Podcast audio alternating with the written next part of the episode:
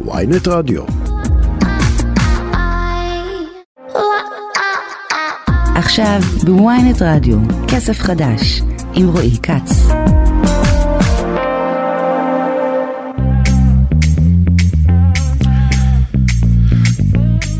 לכם, שבוע טוב, כסף חדש, התוכנית הכלכלית של ynet רדיו, אני רועי כץ, שקד אילת עורכת אותנו היום, חגי בן עמי, הוא על הביצוע הטכני, תכף נדבר על דוח פנסיות תקציביות שמפרסמים במשרד האוצר בטיימינג קטלני במיוחד, נדבר על הכאוס בטוויטר, נדבר איך המונדיאל ישפיע על הכלכלה הישראלית, שבוע למונדיאל, היום נעסוק באיך המעסיקים נערכים לעניין העניין הזה.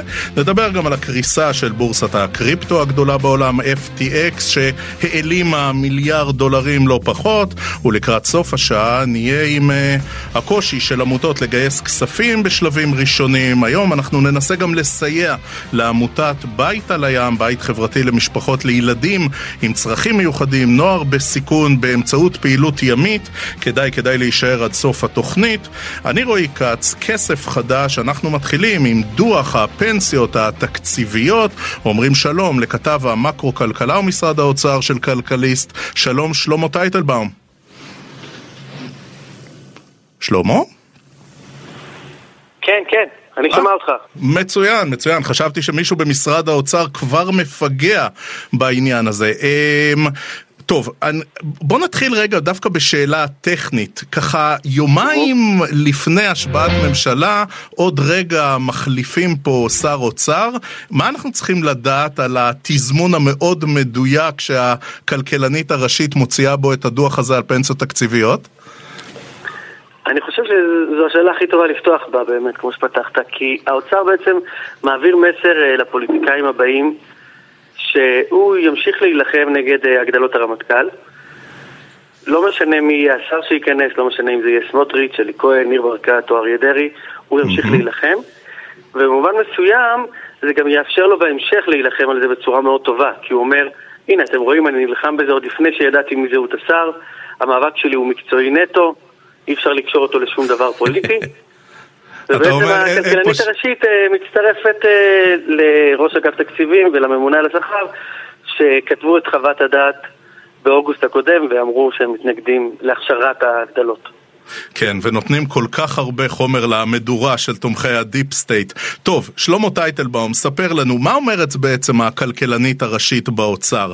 שמה, שחלק גדול ממקבלי הפנסיה התקציבית והגדלות הרמטכ"ל בעצם פותחים בקריירה שנייה ומרוויחים המון המון כסף? כן, בעצם היא אומרת את זה. תראה, זה לא מפתיע אף אחד, אנחנו יודעים שברוך השם הקצינים שלנו הם כנראה אנשים מאוד מוכשרים. ואלה שמשתחררים אה, מהצבא בגיל 42 זה אנשים שהצבא בחר להשאיר והוא השאיר כנראה את הטובים ביותר וכשהם יוצאים החוצה יש להם אה, הזדמנויות מאוד טובות בשוק העבודה. רגע, אבל, ש... אבל, אבל זה הורס את כל הקייס הקבוע, כי מה תמיד אמרו לנו? Uh-huh. שפורשי מערכת הביטחון, אה, הם מתקשים להשתלב בשוק העבודה, מה הם יעשו עם ההכשרה שלהם כמח"ט טנקים או כאוגדונר, ולכן הם זקוקים לאותה רשת ביטחון ייחודית ומתגמלת מאוד. אז מתברר שזה פשוט לא נכון? כן, הרכיב הזה לא נכון. תראה, צריך לזכור שבסוף, עצם העובדה שמשלמים למישהו פנסיה על ה... על השנים שלו שהוא עבד, זה בסדר, זה מקובל בכל עבודה, ומגיע להם איזושהי פנסיה. הסיפור בצד שיש כאן שני רכיבי פנסיה נוספים. רכיב פנסיה אחד זה מהתקופה של גיל 42 עד גיל 67. כי היה אפשר לבוא ולהגיד, אוקיי, בסדר, כמו שכשאני אעבור עבודה, אם אני אעבור עבודה בגיל 42, אז אני לא אקבל פנסיה באותו זמן, אז גם אתה. אה, אדון קצין נכבד, כשאתה עובר עבודה עדיין לא תתחיל לקבל את הפנסיה. דבר ראשון, החלק הזה, למה מגיל 42 עד גיל 67 הם בכלל לא מקבלים פנסיה? כאן הביאו את הטיעון הזה של הקושי להשתלב בשוק העבודה. וכאן זה באמת אה, מפריך את הטיעון הזה. עכשיו, באוצר לא מנסים לבטל את הפנסיה על החלק הזה, כי זה באמת אה, מבוסס בחקיקה. לכן יש כאן כאילו, הם עושים כאן איזשהו תחכום. הם באים ואומרים, תראה, כל הרציונל הזה של פנסיות הגישור, של הרכיב הזה מגיל 42 עד גיל 67, הוא לא לגמרי מוצדק. ולכן, זה מאפשר לי להתווכח איתכם על הסיפור של הגדלות הרמטכ"ל, ובהמשך, בעתיד, הולך להיות ויכוח נוסף על פנסיות הגישור לקצינים הצעירים יותר. כלומר, כן. יש כאן איזשהו רכיב דמגוגי, אתה מבין מה, מה, מה אני מתכוון להגיד? או, לגמרי, ו- ודרך אגב, במאבק שנוהל סביב uh, הפנסיות האלה, ובהתעקשות של בני גנץ להעביר את זה מול האוצר, על הדבר הזה בדיוק דיברו, זה היה חלק אינטגרלי מהוויכוח. נכון. נכון, כי בעצם מה שקרה שמערכת הביטחון, גם בתדרוכים אה, לכתבים הכלכליים, הם כל הזמן הלכו לכיוון הזה שבא ואומר, תראה, אם אנחנו נבטל את הגדלות הרמטכ"ל, עזוב, הם לא דיברו על כל הפנסיות, רק על הגדלות הרמטכ"ל, שלדעת משרד המשפטים מדובר בהגדלה שניתנה בלי סמכות. אם רק נבטל אותם, אתה בעצם תפגע בקצבה של אה, אלמנה, של אלוף בצה"ל, של יתומים, של תת-אלוף בצה"ל. בעצם אמרו, הפחידו את, ה... את הכתבים הכלכליים ואת הציבור ואמרו, תראה, יש כאן השלכות שאתה תפגע ברמת החיים של, אה, של אנשים שיקרים לנו מאוד, כן? אנשים שמסרו את אה, גופם למען המדינה. ואז. מתברר שהמקרים האלה הם מקרי קצה מאוד מאוד נדירים. ולמעשה, אה, השכבה הגבוהה ביותר בצה"ל, אלה שנהנים מפנסיה תקציבית בהיקף של 29,000 שקל, וזה נשמע סכום דמיוני, נכון? אבל מתברר שבשבילם הסכום הזה הוא לא משמעותי. כי השכר הכללי שלהם הוא 92,000 שקל בחודש. ולכן הוויכוח הזה על ה-2,000 שקל לפה ו-2,000 שקל לשם, הוא ויכוח שיכול להתנהל בכלים משפטיים, טהורים, ולא צריך להכניס לכאן שיקולים של אה, הם יהיו עניים מחר בבוקר. זו לא התמונה. כן, והסכומים האלה הם הרי, הם באמת, הם שומטי לסת. אה, שלמה טייטלבום, כש, כשמסתכלים אה, ורואים היכן אותם קצינים בכירים עושים קריירה שנייה ומתגמלת, איפ, איפה בעיקר הם עובדים? תראה, אה, בעצם 77% עובדים במגזר הפרטי, ו-23% בערך עובדים במגזר הציבורי. שהנתון המעניין בהקשר הזה, מזה שכמעט רבע נשארים במגזר הציבורי, הנתון המעניין יותר הוא שאלה שנמצאים במגזר הציבורי מרוויחים יותר כסף מאלה שנמצאים במגזר הפרטי. התקשר אליי, אני שלחתי את הידיעה לאתר, התקשר אליי העורך, ואומר לי, תגיד, אתה בטוח שלא כתבת טעות? רגע, באמת החבר'ה של המגזר הציבורי מרוויחים יותר מהפרטי? אני אומר לו, כן, כן, זה, זה, זה, זה בדיוק מה שכתוב, זה זה. ברוכים אה, הבאים לישראל. אה, שלמה טייטלבום, תן לי לנחש, אה, זה בעיקר בתעשיות הצבאיות, אני צודק? נכון, זה תעשיות צבאיות וגם עוד משהו, וזה יכול להיות דווקא איזשהו נתון מוסבר, דווקא לא חריג, גם הרבה מערכת הבריאות. בעצם הרבה מהחבר'ה שמשתחררים בגיל מאוחר הם רופאים בצה"ל, ואז הם משתלבים ישר במערכת הבריאות, ודווקא מערכת הבריאות, אתה יודע, אין מערכת בריאות פרטית כל כך בישראל, אז יכול להיות שזה דווקא מסביר את השכר הגבוה במגזר הציבורי, כי כל מי שרופא חייב להשתלב כן. במערכת ציבורית. אבל בכל אה, מקרה, כן? שלמה לא, טייטלבום, אני... כן, בבקשה. לא, אני אומר רק שהעובדה הזאתי, אה, שנהנים מפנסיה תקציבית ומשתלבים במגזר הציבורי, נהנים שכר גבוה פי שתיים מאלה שנמצאים במגזר הפרטי, גורם לאוצר לחשוב שהנה מצאנו כאן מקור תקציבי. הנה מצאנו כאן מקום שבו אנחנו בעתיד, כשנגיע לפשרה עם צה"ל, משם נוכל קצת אה, להחזיר לקופת המדינה כמה מאות מיליונים. אני מנצל את זה שאתה נמצא על קו הטלפון, וכשהצגתי אותך בתחילה אמרתי, אתה כתב מקרו כלכלה ומשרד אוצר של כלכליסט. איך נערכים במשרד האוצר לשר החדש? מנסים ככה להבין מי הוא יהיה, כי הרי יש פה אה, שני מועמדים עם תפיסות כלכליות הפוכות ב-180 מעלות. סמוטריץ' מהימין הכלכלי, בעוד שאריה דרעי הוא סוציאליסט גמור. אה, מה, מתחילים ככה לעשות הערכות, מעלים פריסקופ ומנסים לנחש?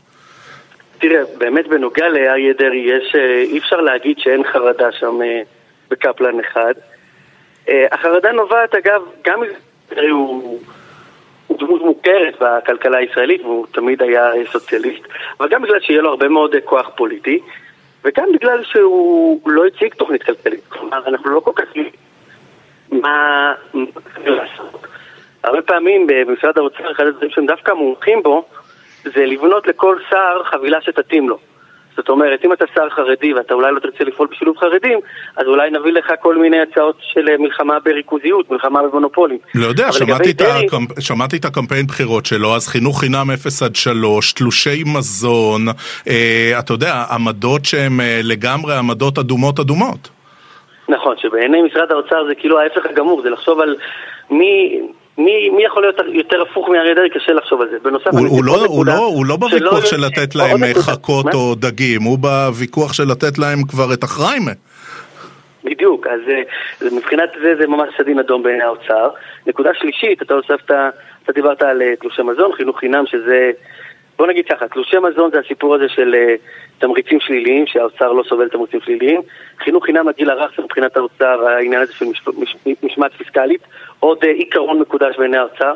והעיקרון השלישי זה העיקרון הזה של uh, לייעל את המגזר הציבורי, ואריה דרעי מאוד מזוהה עם ההסתדרות.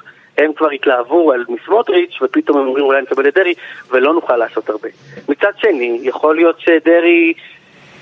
שדרעי יסכים ללכת איתם בנושאים אחרים, כמו שאמרתי, אולי פירוק אה, מונופולים, אולי הגברת תחרות, אבל עכשיו החרדה מאוד קשורה לאי הוודאות, לזה שהם, אה, שהם מבינים שיהיה לו כוח פוליטי מאוד חזק, וגם לזה שהם מבינים שהוא פוליטיקאי מאוד אה, נחוס, זאת אומרת ש, שלא יהיה אפשר לסבן אותו, ואם הוא יחליט שהוא רוצה דברים, הוא ילך להם על הראש, הרי אנחנו נכנסנו לממשלה הזאת אחרי שהפקידים, אומנם במשרד המשפטים, נרמסו, אתה מבין? יש כאן איזשהו mm-hmm. כוח מאוד חזק לפוליטיקאים.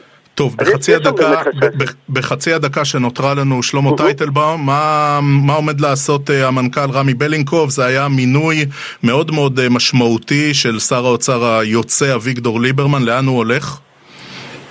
ממה שאני מבין uh, מסביבתו, הוא לא יישאר עוד במגזר הציבורי. ואני מניח שגם אם הוא יקבל הצעה מהשרים הללו, הוא לא, הוא לא יתלהב להישאר. אה, אז אה, מקווה שיהיה לנו עוד הזדמנות להודות לו על, ה, על השירות המשמעותי שהוא עשה למדינה גם בקדנציה הזו וגם בקדנציות הקודמות שלו. כן. שלמה טייטלבאום. זה הביקור האחרון שלו. שלמה טייטלבאום, כתב מקרו-כלכלה ומשרד האוצר של כלכליסט. תודה, תודה רבה. להתראות. כסף חדש, מזכירים לכם שאם אתם רוצים להאזין לנו בהאזנה מאוחרת, לכל התוכניות והרעיונות אתם יכולים לעשות את זה במתחם הרדיו, באתר ynet או בכל אפליקציות הפודקאסטים המובילות. אתם מחפשים כסף חדש, בשורת החיפוש יכולים להאזין לנו בכל מקום, בכל מכשיר. אם אתם מאזינים לנו כפודקאסט, אז בבקשה, לא לשכוח לדרג, לא לשכוח ללחוץ עוקב על מנת לקבל עדכון לכל תוכנית חדשה שלנו שעולה. תכף נדבר על הכאוס בטוויטר, תכף נציין שבוע למונדיאל ואיך הוא ישפיע על הכלכלה הישראלית. עכשיו, קצת מוסיקה.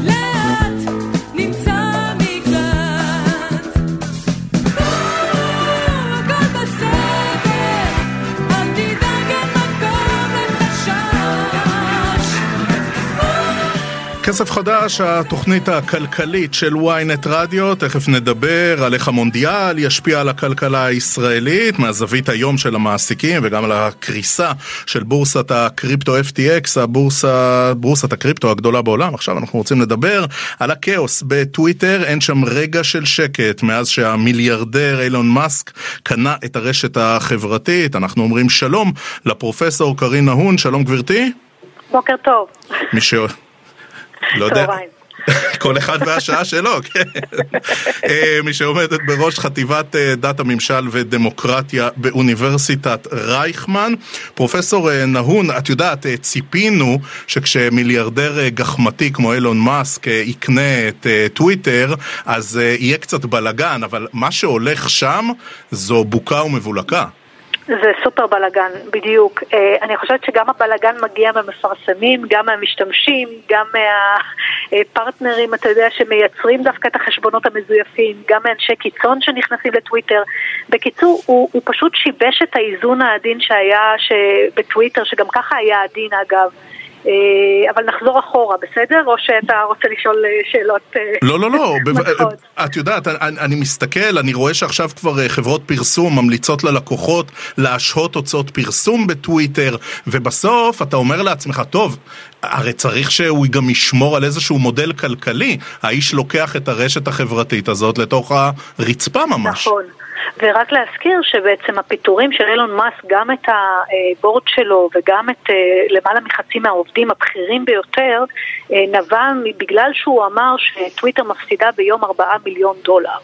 ועכשיו בעצם מה שהוא יצר, כל התזוזות שלו, וזה ממש כמו פיל בחנות חרסינה, הוא בעצם יצר את ההפך, הוא יצר בעצם מצב שבו באמת המפרסמים משכו את הידיים שלהם מתוך טוויטר, וכרגע נראה לי שההפסדים רק הולכים וגדלים לפי הקצב הזה.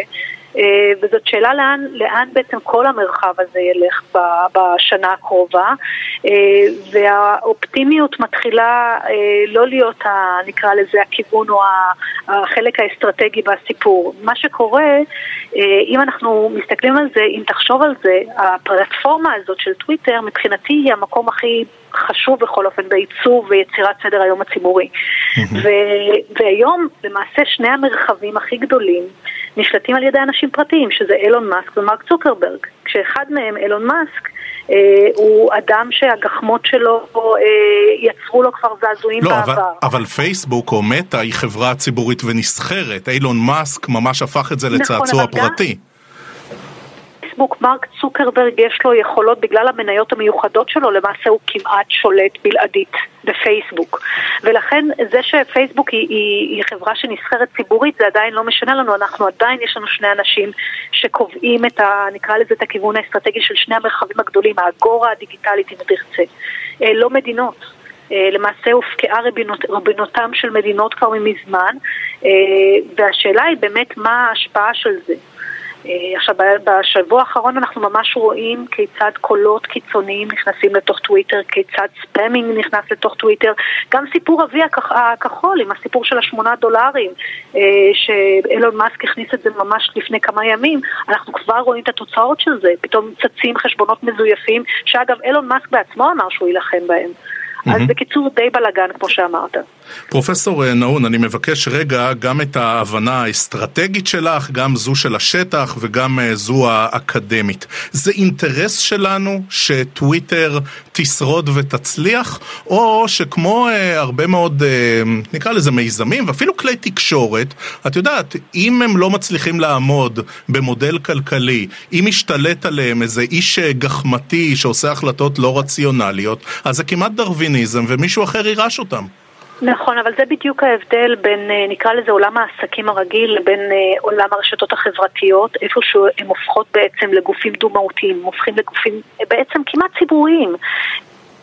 אני לא הייתי רוצה לראות uh, מרחב כמו טוויטר הולך לטמיון, אני אגיד יותר מזה, ואני חושבת שרמזתי, אני חושבת שמרחב טוויטר הוא המרחב הכי חשוב מבחינת עיצוב סדר היום הציבורי, כי הפוליטיקאים נמצאים שם, מובילי הדעה נמצאים שם, העיתונאים נמצאים שם, הוא לא המרחב הכי גדול אגב, uh, טיק טוק uh, עובר את אותו, יוטיוב ואחרות גם עברו אותו, אבל, אבל הוא המרחב הכי חשוב, ומהבחינה הזאת, ברגע שבאלון מאסק בידיו הורס את המרחב הזה, אני חושבת שאנחנו נשלם מחיר כציבור, כי אני באמת חושבת שיש חשיבות לאינטראקציות במרחב, שקורות במרחב הזה, ולבטח אם אנחנו נהפוך את זה למרחב שהוא עוד פעם, מאסק רוצה להפוך את זה למרחב של סופר אפליקציה, למרחב שעושה mm-hmm. הכל.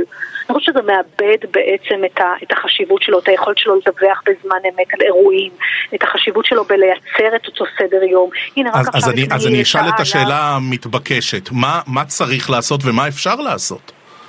תראה, אני חושבת שקודם כל הוא צריך לייצב את הספינה, שהוא בעצמו זעזע.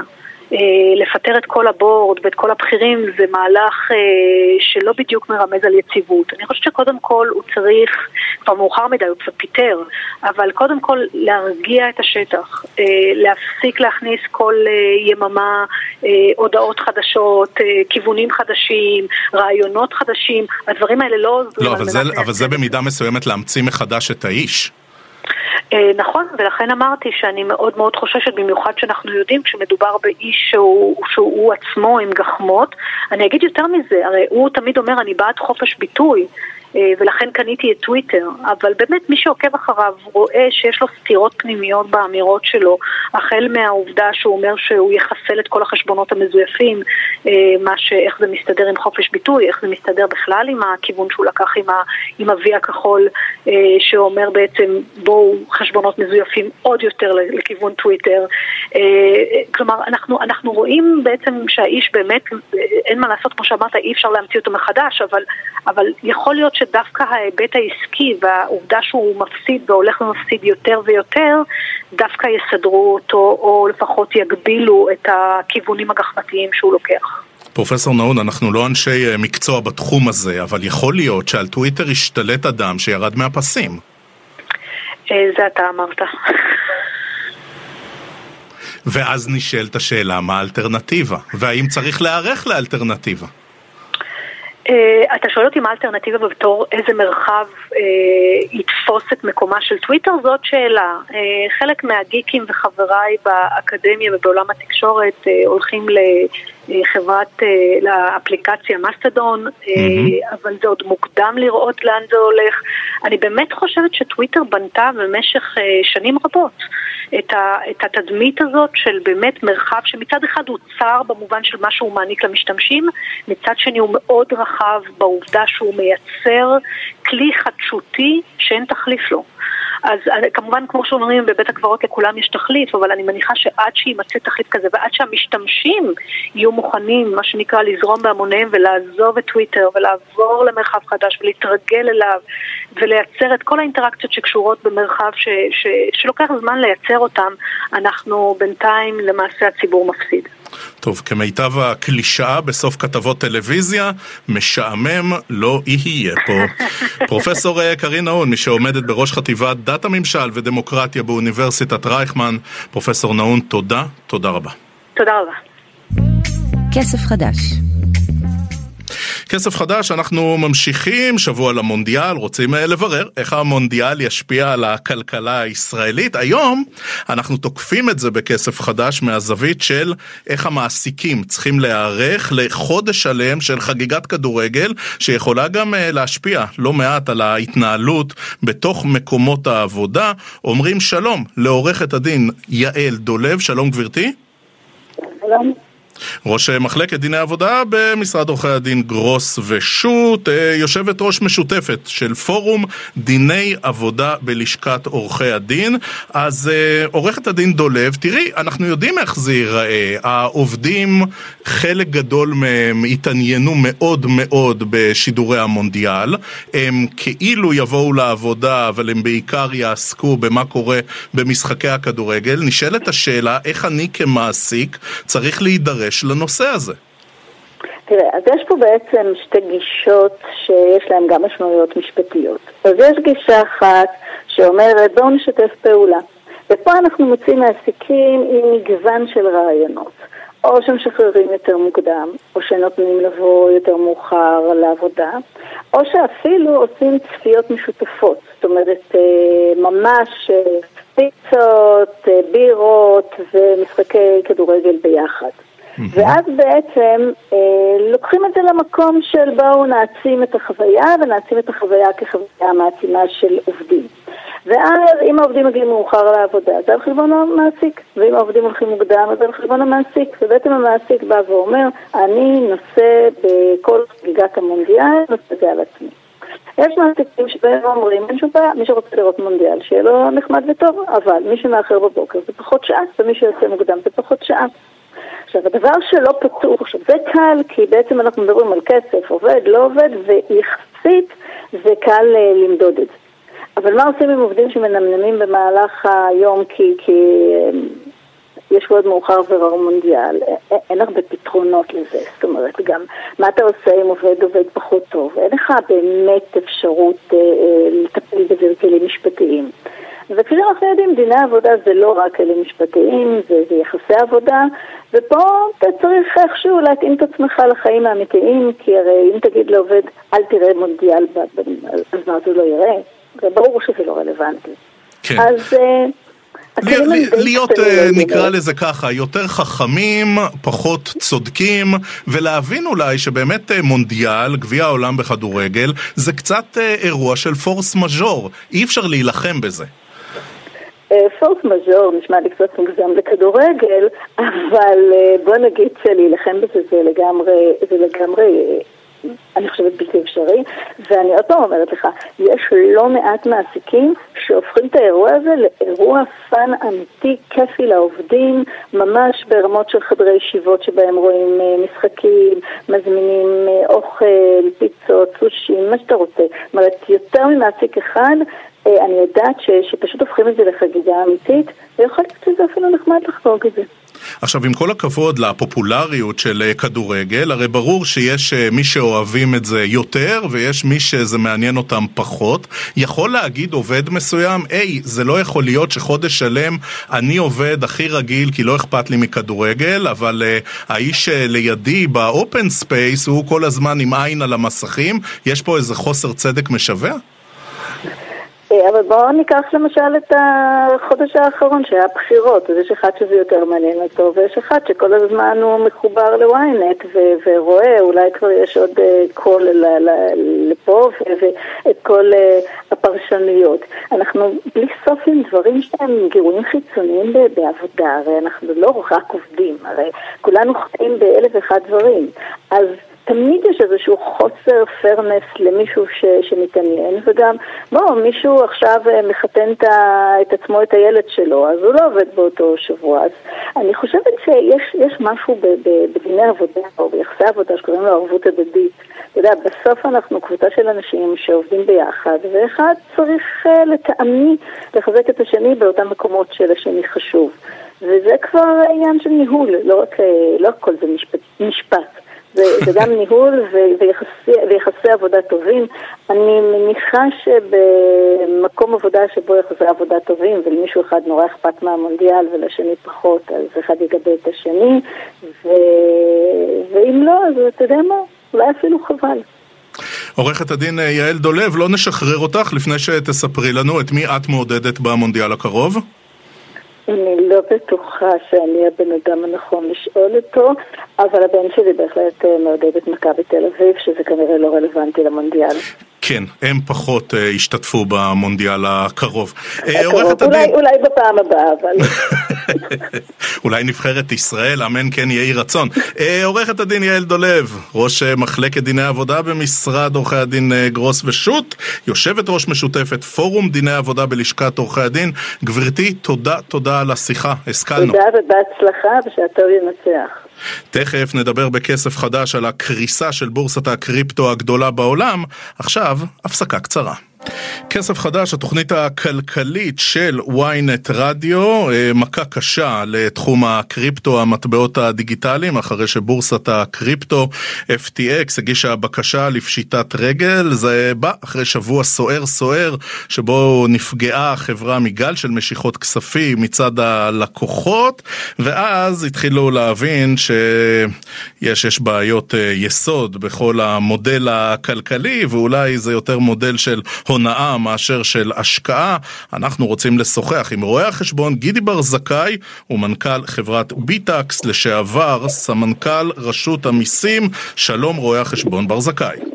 שלום רועי, מה שלומך? אני בטוב, אה, המשקיעים של FTX שלומם קצת פחות טוב. תן לנו רגע רקע, מי זו הבורסה הזאת, כמה היא גדולה, איך היא התנהלה?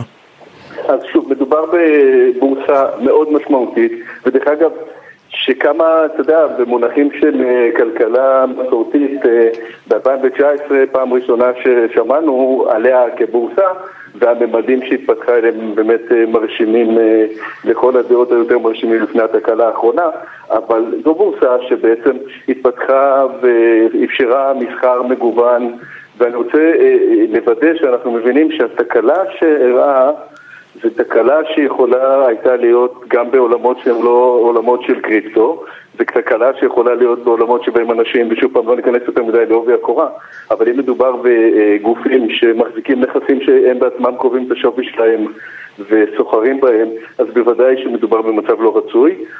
ואנחנו עדים פעם אחר פעם לזה שלמרות שהפרוטוקול של הבלוקצ'יין הוא מושלם ומאפשר גם לשמור על הנכסים וגם לראות בזמן אמת הכל, לצערי הרב הרגולטורים בעולם כולו עוד לא הפנימו שאת הכלים שמפעילים על הבלוקצ'יין לבדוק את הדברים צריכים לעשות על הבלוקצ'יין. וגם פה אם היו רק מסתכלים או שקובעים כללים שמחייבים להסתכל על הבלוקצ'יין במקומות הנכונים אני חושב, צר לי לומר, שאפשר היה להימנע מהתקלה הנוראית הזאת שהיא תשפיע עלינו עוד הרבה אז רגע, מה שאתה אומר זה שאין פה איזה לקונה במודל של הקריפטו או בדרך שבה אה, העסק אה, נסחר. יש פה פשוט הונאת משקיעים פשוטה, שראינו אותה גם במקומות אחרים, הרבה פעמים בהרבה מיקומים אחרים. אני, זה, זה בדיוק מה שאני אומר, ואתה צודק, ואני רק אחדד. שוב פעם, הרצון לשמור על המשקיעים הוא קיים, והחוק שקובע מתי זה טוב ומתי זה רע גם קיים.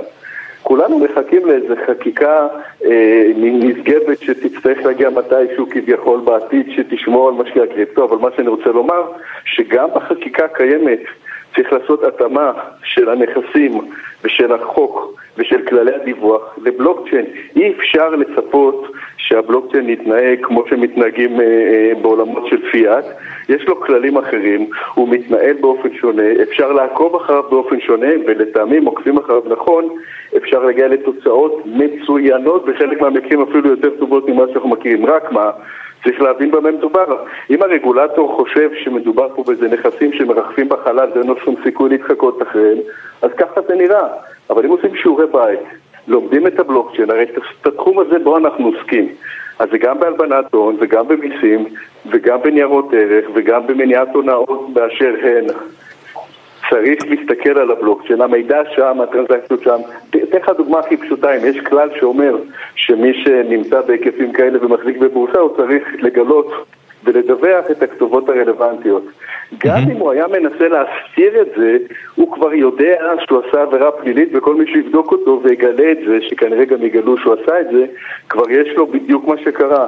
פה זה כאילו מתנהל, אף אחד לא מסתכל, ואוי ואבוי עוד פעם ועוד פעם, ועד שלא נתחיל להסתכל על מה שקורה על הבלוקצ'יין, זה יקרה עוד פעם. רגע, אז אתה יודע, אנחנו מכנים אותה בורסת קריפטו, אבל אנחנו רגילים לבורסות מפוקחות, אה, בורסות מרוגלצות, כאלה שאתה לא יכול לעשות כמעט אה, אף צעד משמעותי מבלי שמישהו אה, יבדוק או ישאל שאלות. פה זה לא היה ככה. אז, אז זה בדיוק הסיפור. שכשמדברים על בורסה כזאת, מדברים על בורסה שהיא יכולה להתנהל לפי אותם כללים וצריכים לאכוף את אותם הכללים, רק שהאמצעים שמאפשרים את האכיפה הזאת נמצאים מתחת לחותם. יש פה המון שאלה של מה שנקרא מבוזר או לא מבוזר, off chain ו on chain. אז בורסה כזאת, גם כשהיא off chain, עדיין את ה guarantee למשקיעים, מי מחזיק את מה, אפשר לראות על הבלוקצ'יין. אני לא מדבר על עולמות מבוזרים שגם המסחר בעצמו נמצא במקומות מבוזרים, שגם שם על המחוקק והרגולטור הוא דרך ארוכה. אבל פה זה באמת מסחר בנכסים מסוג קריפטו, אפשר היה לבחור פה גם ב commodities וגם בניירות ערך אחרים, ששם הם מתנהלים בלי המכשיר שנקרא בלוקצ'יין. המכשיר שנקרא בלוקצ'יין מאפשר את הפעילות, מאפשר כניסה לזירה ויציאה ממנה על גבי הבלוקצ'יין, ויש חוזים חכמים שעושים את העבודה. ואפשר לאכוף, אפשר לקבוע כללים שהם רלוונטיים. אי אפשר לנסות להתנהג עם הבלוקצ'יין כאילו, כאילו להלביש אותו בחליפה שלא מתאימה לו. יש לו חליפה מצוינת שהיא בול במידות שלו, וצריך לעבוד איתה. וזאת עכשיו... החליפה שיש את כל המידע, ורואים, רואים את המידע. עכשיו, אז, אז מה בעצם צריך? צריך uh, להתמקד רק בבורסות uh, מפוקחות? רק בכאלה שבהם אתה לא תראה את הכסף שלך ביום אחד נעלם?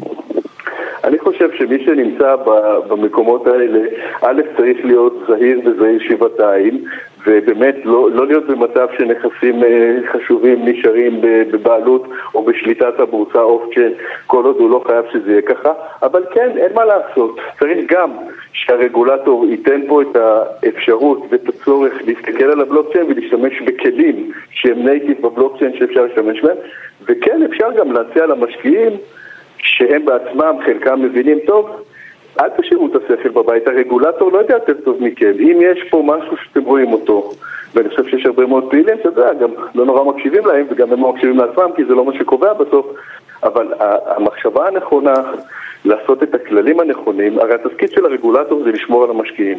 ואם, ואם הם נמצאים במקומות האלה ואין שם מישהו, אין שם מבוגר אחראי שיודע להגיד מה הכללים שצריכים להכיל במקומות האלה, אז יותר טוב שלא יעסוק בשאלה אם יש אישור או אין אישור רגולציה או לא רגולציה, כי כן. אין. אין. רואה חשבון... אה, רואה חשבון בר זכאי, אי אפשר אה, לנתק את האירוע של אה, FTX מהאירוע של צלזיוס, יש פה רצף והוא תוך זמן קצר, מה, צריך לקחת את הכסף ולברוח כי זה שיטקוין ולא לא. ביטקוין? כל, אני חושב שזה מצער שבאמת אה, מה שנקרא כסף של מיינסטרים לא יכול להגיע למצב שהוא סומך על מה שקורה במקומות האלה. אני לא חושב שצריך לברוח, אני גם חושב שהרגולטור צריך להכביד במקום הנכון ולעשות את הכלים ואת הכללים, וזה לא, לא הכבדה למעשה, זה רק שאנשים ידעו איפה להסתכל, לראות שסיפור מספרים להם הוא נכון. לצערי הרב זה שאני חושב שלא צריך לברוח זה לא יקרה, יברחו והסמיכות של האירועים היא נובעת מה, מהחוסר העצום ואני חושב, שאני חושב, לפחות אני מקווה, אני רואה בישראל למשל שגם ברשות המיסים התחילו להבין להסתכל על הבלוקצ'יין, אני חושב שגם הבנקים בישראל מטיבים עכשיו... אה, לא, אבל, אבל דווקא בגלל זה, אתה יודע, יש פה איזה שני וקטורים. מצד אחד, יותר uh, רגולטורים מבינים ש, שצריך uh, לטפל בדבר הזה ולטפל בו רלוונטית. אנחנו רואים גם את המוסדות הפיננסיים הישראלים, המסורתיים, הבנקים, מתחילים לטפל בזה. מצד שני, אתה רואה את האירועים האלה, והווקטורים... הוקטורים האלה סותרים. זהו, אז קודם כל הוקטור הראשון החיובי שאתה מדבר עליו זה וקטור שאני עד אישית לכך, הוא מתרחש וזה סימן טוב וזה סימן טוב מאוד. מה שכן, בזירות מסחר ששם אה, עוד לא הגיעה הבשורה וגם הרגולציה עוד לא הטיבה לעשות, יש את התקלות. אז קודם כל, אתה יודע, אנשים צריכים לעשות החלטה איפה הם רוצים לסחור ואיפה לא. ושוב פעם אני אומר, המסחר בזירות המסחר יכול להיות מיידי ומהיר, אתה נכנס, אתה עושה מה שאתה צריך ואתה יוצא, אתה מקטין את הסיכון, לא להרגיש יותר מידע נוח שמה, ויחד עם זאת, אני חושב שגם דובר פה בעניין של אה, עסקים וערבויות ופיתוח של הכלכלה. אני אומר עוד פעם, הרגולטור טוב שיעשה, אם עכשיו הוא כבר שם, הוא משקיע את האנרגיה, להשתמש בכלים של הבלוקצ'יין, זה לא נורא מסובך וזה לא מרחב בחלל, אני חושב שהבלוקצ'יין הוא דבר לא רק של הביטקוין, אבל דוגמה מצוינת זה ביטקוין, אבל לא רק של הביטקוין, גם של איתנו באחוזים החכמים מהסוג שאנחנו מדברים עכשיו על הטוקנים למשל, mm-hmm. גם uh, של FTT וגם לפי דעתי של uh, אם אני זוכר נכון. אפשר לראות הכל על הבלוקצ'יין, וברגע שנראה את זה אנחנו נבין שעם הכלים האלה אפשר אפילו להגיע לרגולציה הרבה יותר טובה, היא פחות מטרידה והיא שומרת על הטובים.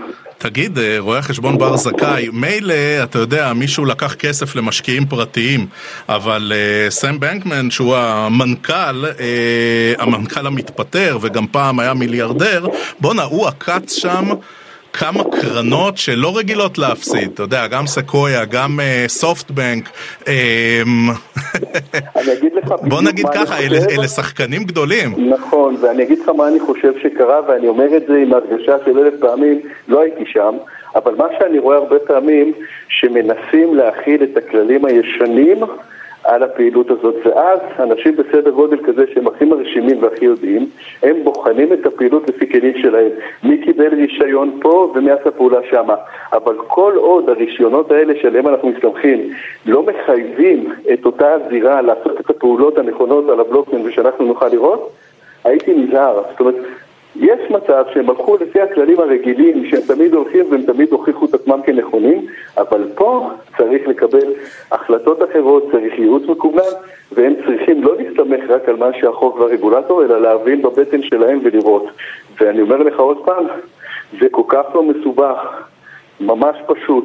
תסתכל כן. על הבלוקצ'יין, יש כלים שעושים את זה נפלא, וכשאתה שמה, אתה רואה את הדברים, אתה יכול להחליט אם אתה רגוע או לא, ואפשר גם חס ושלום למנוע את הפעולות. בינתיים אל תיקחו עצות השקעה, לא מסטף קרי ולא מתום בריידי. אה, רואה החשבון גידי בר זכאי, מנכ"ל חברת ביטקס, אה, לשעבר סמנכ"ל רשות המיסים, תודה, תודה על השיחה. תודה רבה רועי. כסף חדש, תכף נדבר על הקושי של עמותות לגייס כסף בשלבים ראשונים וגם נציג לכם אה, עמותה אחת אה, מאוד מאוד מיוחדת שנקראת בית על הים, אבל עכשיו הפסקה מוזיקלית קצרה.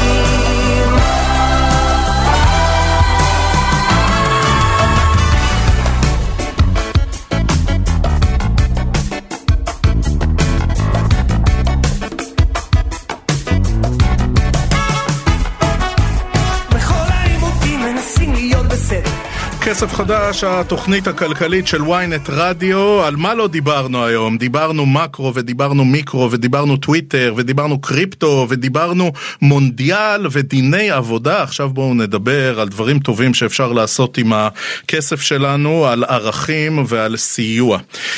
תכירו את עמותת בית על הים, עמותה ימית שנעזרת בים ככלי חינוכי וטיפולי ליצירת צמיחה הדדית, צמיחה משמעותית וכזו שגם מקדמת שוויון.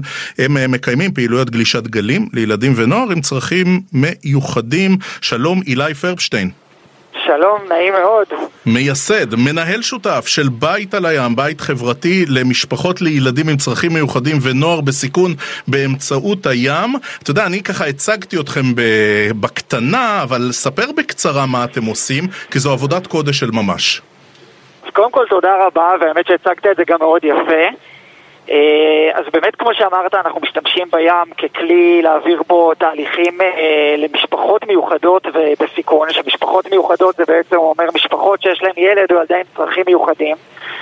אה, חשוב להגיד שאנחנו לא מגדירים מה זה צרכים מיוחדים, ולכן אנחנו באמת עובדים עם מגוון מאוד מאוד רחב של דברים שונים. ואנחנו משתמשים בגלישה ובשיט כדי להעביר תהליכים שהמטרה שלהם היא בעצם לתת מענה לכל המעטפת המשפחתית. Uh, הרבה פעמים אנחנו רואים את הפעילויות האלה שהן uh, נעשות רק עבור uh, אותו משתתף או משתתפת עם הצרכים המיוחדים, אבל אנחנו באמת חושבים שבשביל לחזק בן אדם אנחנו צריכים לחזק את כל המעטפת שקרובה אליו. Mm-hmm. ומה שבפועל קורה זה שאנחנו מקימים קהילות ימיות ברחבי הארץ. של הקהילות האלה אנחנו מכניסים משפחות שלמות שמגיעים ההורים, האחים, האחיות, וכולם עוברים תהליך שבו כל אחד מהם מקבל מדריך אה, גלישה פרטי משלו, oh, אף אחד לא מצטרף כחונך, אף אחד לא מצטרפת כמלווה. אה, וזה גם אה, גורם באמת לאותם דברים מדהימים לקרות. תן לנו, את זה, תן לנו את זה רגע במספרים, כמה מיקומים, כמה מתנדבים, כמה ילדים, וגם כמה שנים אתם פועלים.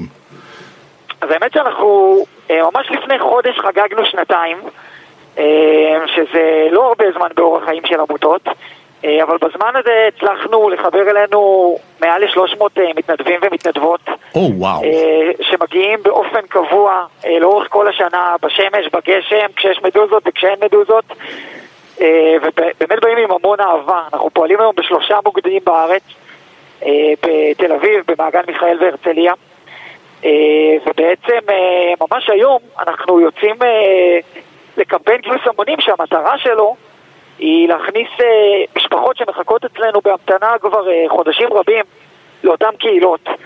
Uh, קהילות שאמורות לתת להם מעבר לחוויה הימית, בעצם קהילה תומכת, קהילה חזקה, שתחבר אותם דרך הים ולא דווקא דרך הטייטל שהם רגילים, שהם מגיעים בגללו לאותן פעילויות. ובעצם בעזרת הדבר הזה לייצר להם את הכוחות המשותפים. אני אתן דוגמה שהיא דוגמה מאוד מאוד יפה שקרתה ממש לפני כמה שבועות. בבקשה. שאחת המשתתפות שלנו, אה, שהיא אחות בעצם של אה, מישהי, מישהי מאותה משפחה עם הצרכים המיוחדים, פשוט אמרה שבזכותה פעם ראשונה אה, היא סיפרה בכיתה שיש לה אחות עם צרכים מיוחדים כי בזכותה היא מגיעה כל פעם לים לגלוש. אה, וזה אותם דברים בדיוק שאנחנו מנסים ליצור פה. בפעילות טוב. הזאת.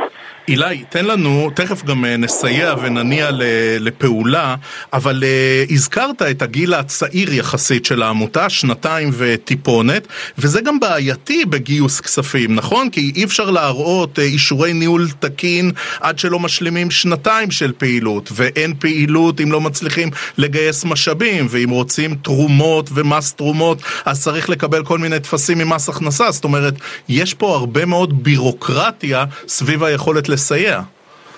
נכון מאוד. אה, השנתיים הראשונות לעמותות אה, הן קשות מאוד, אה, והאמת היא שלשמחתי השנתיים האלה בעצם הכריחו אותנו לייצר מודל כלכלי טיפה שונה משל עמותות אחרות. מודל כלכלי שהוא מייצר גם הכנסות עצמיות. כי באמת, לצורך העניין, אם הייתי מקים עסק, הייתי יכול ללכת לקחת הלוואה, הייתי יכול לגייס כסף ממשקיעים. היה לי הרבה דרכים להכניס כסף לעמותה שעזרו לי לפתח אותה ולהרחיב את העשייה והפעילות שלה. במקרה של עמותות, עד שלא מקבלים את האישור הפורמלי הזה מהמדינה, אז אין בעצם את היכולת אה, לזכות במס את התרומות, וזה בעצם הקריטריון הראשון של כל חברה עסקית אה, שרוצה לתרום. אז בשנתיים הראשונות אין בכלל על מה לדבר על עמותות, ובאמת אה, השנתיים האלה אה, עזרו לנו לייצר מודל כלכלי טוב אה, שמייצר אה, הכנסות שמצליחות להחזיק את הפעילות הקיימת. אה, אבל באמת אה, בכל מה שקשור לפיתוח והרחבה הפעילות, הרחבה של הפעילות, אה, אין, כן. לנו, אין לנו את היכולת הזו בעצם בלי לייצר עוד נפח תזרימי. טוב, אילי, עכשיו, עכשיו אתה עוצר לרגע ואני אה, מתגייס, טוב? תודה. אה, תשמעו, בית על הים היא לא עוד עמותה, והם עושים עבודת קודש של ממש, והם מתרגמים אה, לא הרבה כסף להמון המון עשייה. עכשיו, באתר GiveBack, יש אה, מיזם מימון המונים שנקרא כשהמגבלה היא לא גבול. בסך הכל מגייסים בבית על הים 250 אלף שקלים, מתוכם אה, 54 אלף שקלים כבר גויסו, יש עוד סדר גודל של 48 ימים. אה, ואם אתם תורמים, אתם יכולים לקבל פה משיעורי גלישה.